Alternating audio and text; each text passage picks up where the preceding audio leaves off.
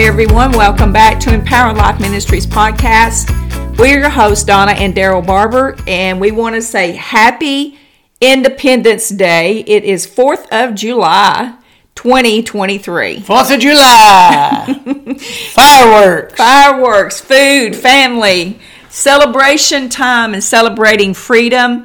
You know, we were looking back and, and just noticing that this amazing nation that we live in is 247 years old. That may seem like a lot to some people, but we're still a very young nation. Oh, it is very young in comparison with some of these uh, nations in the Middle East, and you know, and stuff like that. In comparison, it's just no comparison. That's true. But That's you true. know what? Even at that young age, though, we're still the greatest nation in the world, and that's why everybody wants to come here and everybody wants to be here.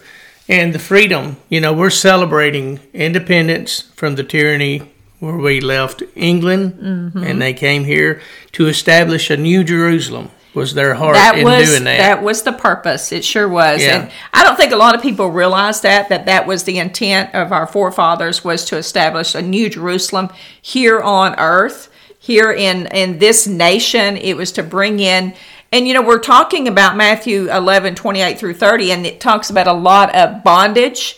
And there was a lot of our forefathers that were in bondage, and they came here to seek that freedom. So it kind of is a really great time that we're leading into all of this about rest. We hope everybody has a restful day with your family and your friends, but there is so much that goes along with understanding what freedom really is. Yeah, and uh, you know, I would encourage you to go back and read Christian American history. I mean, it really brings out things that you really didn't know and probably haven't heard before. I mean, even in Columbus in his journeys, Yes. you know, he was led by the Holy Mm-hmm. Led by the Holy you know, Spirit, and what yes, he he was, was. doing, uh, even in that journey. And uh, I'm not going to go further into Isabella and all this other stuff. I just encourage you to read all that because it's excellent reading and it will build you up. But you know, the thing about you look at the history of this nation, freedom is never free. That's true. There's blood. Somebody paid a price. There's blood's been poured out all over for the freedom that we have, and you know, even today, keeping that freedom. Yes. All of our soldiers that are in foreign lands, you know, they're not there to occupy those lands, but they're there to try to keep this land free. And you know, and, and fight for our freedom. That you Fight know, for our main- freedom. maintaining that. Well, you said just said something. Freedom isn't free, and somebody paid the ultimate sacrifice. And it's the same thing if we go back and look at Matthew twenty eight through thirty that we're talking about. Jesus paid the ultimate sacrifice for us to have freedom, for us to be able to not uh, walk in a place of weariness, but to walk in a place of rest. And I really think that we need to explore a little bit more that we were talking about yesterday out of Matthew 11, 28 through 30 in the in the in the message Bible. And it just plays so uh, I don't know, it just plays a lot along with what we're even talking about we as a nation right now. This freedom that we have is because someone else paid a price. This freedom that we have now in the Lord is because Jesus paid the price. Yeah, I, you know what? I'm I'm taking a little rabbit trail here for just a minute, so bear with me. But you know, I had just really been contemplating and really meditating about Jesus being our Passover, because there's a lot of controversy over atonement theory and all the different things that are out there in that. And you know, uh, one of them substitution. You know, all, you go through all the different ones, ransom. But this is the thing. Jesus was identified as our Passover. And if you go back in history, whenever the Passover was established, they had to take a lamb for a house. Now that lamb wasn't volunteering. No. you know, No. when it went out, when they went out together, one out, you know, from all the the sheep that were out there, they didn't raise their hoof. Pick say, me, "Hey, pick me. Yeah, take me. But you know what? They had to go out and they examined that lamb and made sure it was out spot or blemish. You know, it had to be a good lamb. You didn't take some cull. You know, you, that was just had one ear and three legs. You had to No. take the best that you had. the best of the best. And that's the thing that that Jesus did. You know, Jesus was our sacrifice, different from the lambs that were in the old covenant, the natural lambs. Mm-hmm. Jesus willingly became that lamb of sacrifice for us.